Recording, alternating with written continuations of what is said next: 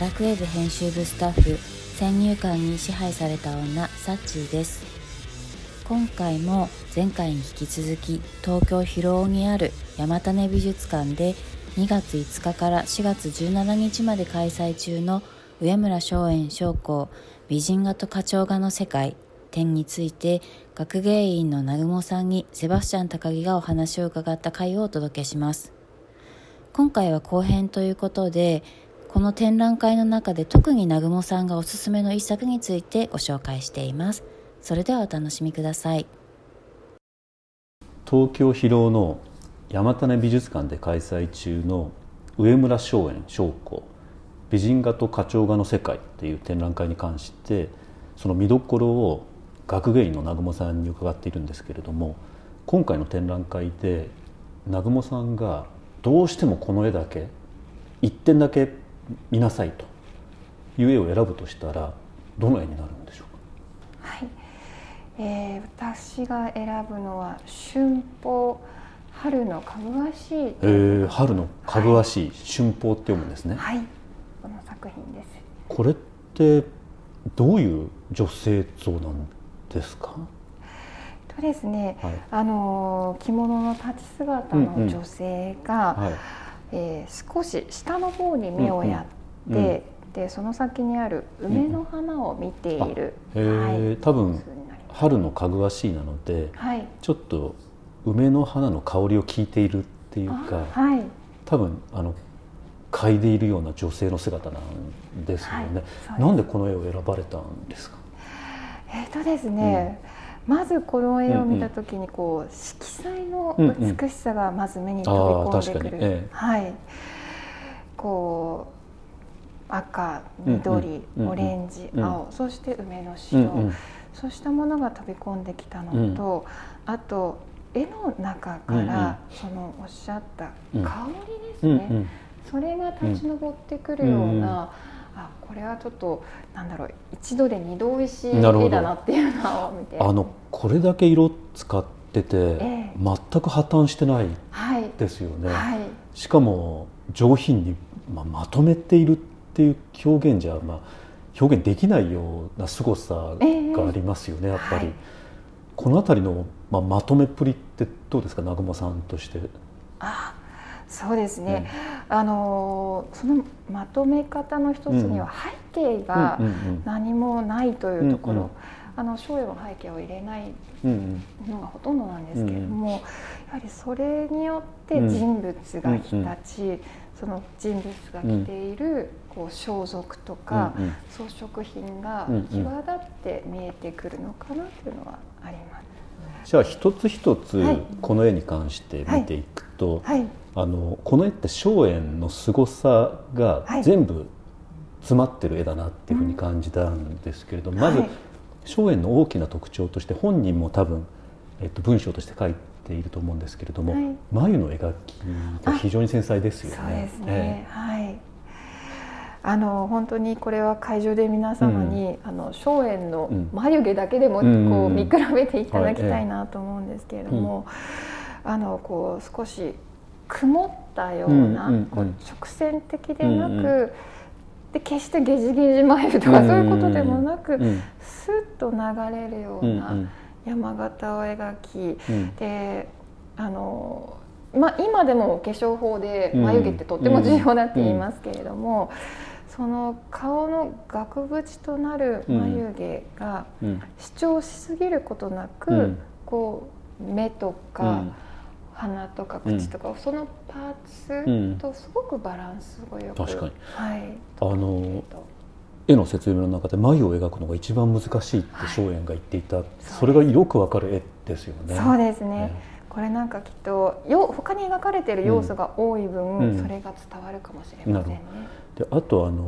僕以前、はい、こちらのあの山崎館長に説明を伺ったときに、はいはい、松園は生え際を見てほしいと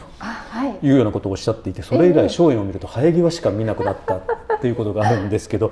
松園の生え際確かにすごいですよね、はい、えー、そうですね、うん、本当にこ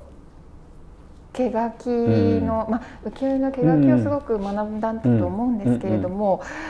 すごくそのお, あのおでことか、うん、肌から生えてくる、うん、そのなんて言うんでしょう、うん、こう 透, 透明感というか、うん、ぼかし方みたいなものが、うん、すごくこう濁りのない様子で描かれていて、うん、そこが本当にこう繊細で素晴らしいなと思います。そうですね。確かにあの歌丸の浮世絵に取材したことがよくわかりますよね。この毛が、まあ、あれは浮世絵なので多分彫りの技術になるんでしょうけど、それを肉筆で再現するっていうのが、はい、これどうやって描いてたんでしょうね。そうですね。あの日本画の絵の具で、うん、まあ、瞑想っていうすごく細い絵の具がありますけど、うん、でそういうので多分特注ですごく細く細く作らせた絵の具で、うん、丹念に描いたんだと思うんですね。本当に毛一本一本描いていくって感じですよね、はい、そうなんですよ。塗りつぶすんではないんですよ、うん、一本一本をこう大事に描かれてたんだと思います、うん、だからその表現って、はい、あの眉の表現も多分そういう感じですよね。そう、そうですね、ね、本当にあの眉を髪の毛、髪型についてはすごく、うん、あの荘園、こういろんなバリエーションで、うん、それが一つの特徴としてありますけれども、うん、眉というのが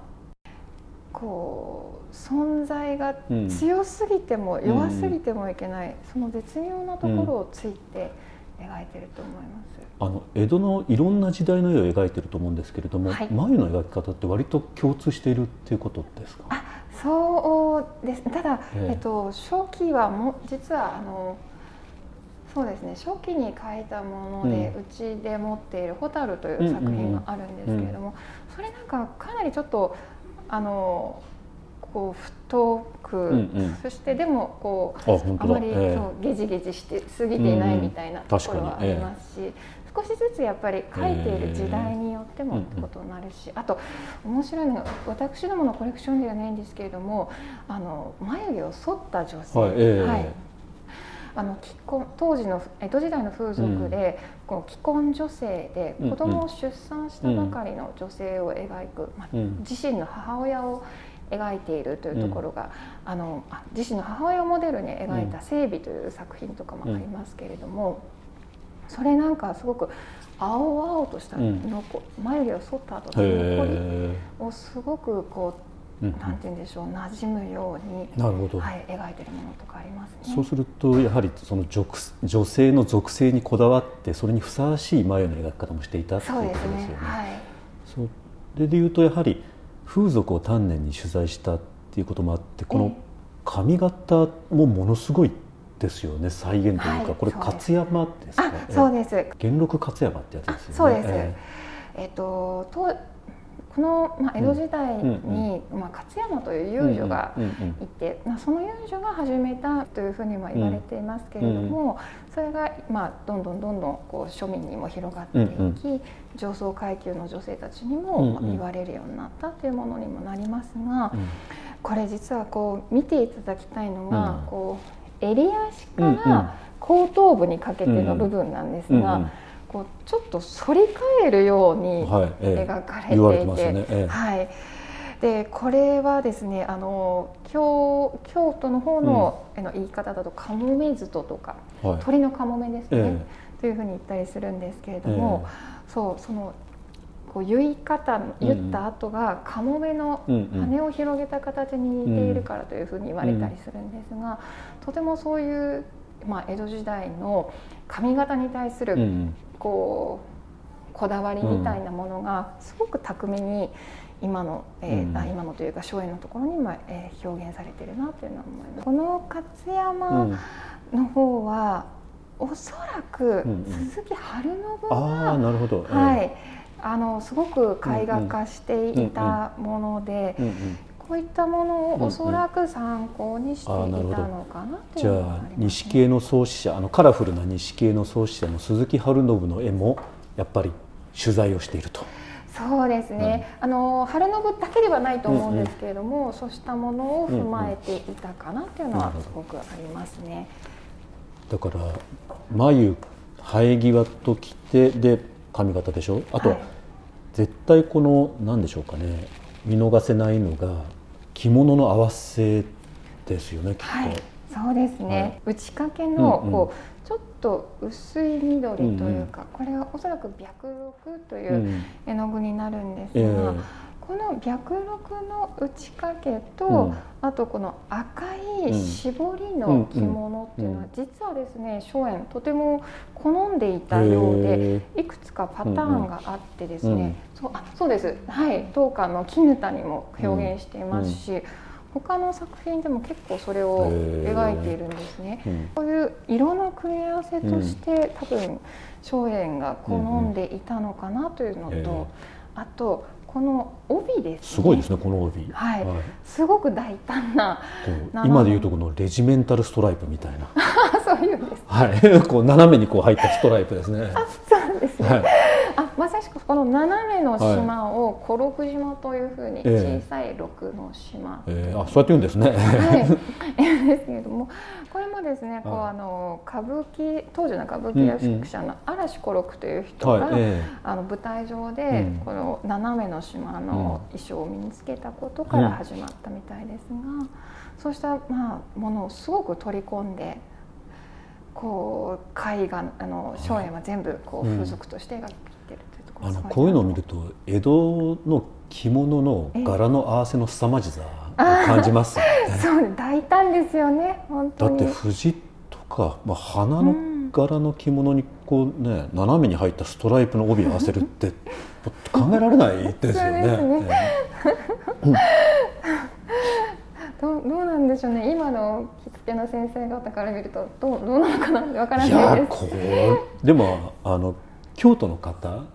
とかとお話ししてると、はいええ、この着物の醍醐味って、ええ、柄と柄の合わせにあるっていうふうにおっしゃいますよ ね。 そうですね、こんな合わせ方ができるっていうのを表現してるのが着物だっていうふうに、ええ、なるほど。あとこの襟元のこの白いのの模様も美しい表現ですよね、ええええ、はい、あのこの半襟の部分、うん、実はこれ白一色ではあるんですが、うんうん、その中ちょっと拡大してみていただければ、はいええ、何の模様なんでしょうね、はい、これ刺繍で描いたものをこう、うんうん、ああなるほど、はい、ちょっと見えないんですけれどもね、うん、な何の植物を模したものかというものなのかわからないんですが、そのおそらく本物の着物では刺繍の表現だったと、うん、でそれをこう質感として表現しているというところが、白の使い方ですね、その美しさが出ていると思います。でその白の使い方で言えば、うん、この着物は、えっと、こう絞り、うん、寡黙絞りというのが表現されているんですが、うん、このつぶつぶのこの白さが実は全部同じ白ではないんですね。そうだ本当だ。少しずつこう影が入ったりとか、はいえー、あの隣の着物、うん、柄の色が少しにじんでいたりとか、うん、そうしたところを一つ一つ丹念に描いている。すごいですね、はい、この半襟の植物の刺繍は多分ごふんかなんかで、はい、あの立体表現にしてて、はい、それで鹿の子のその絞りの白っていうのは、まあ、影の部分とか、はい、薄い白とか、あるいははっきりした白だから、白のバリエーションがすごいですよね。であともう一つ白のバリエーションで言えば、お顔ですね、うんうんうん、本当だ、はい、この肌の白さ、うん、透明感を出すために、うん、やはりこうすごく薄くといったおそらくごふんを使って描いているかと思うんですが、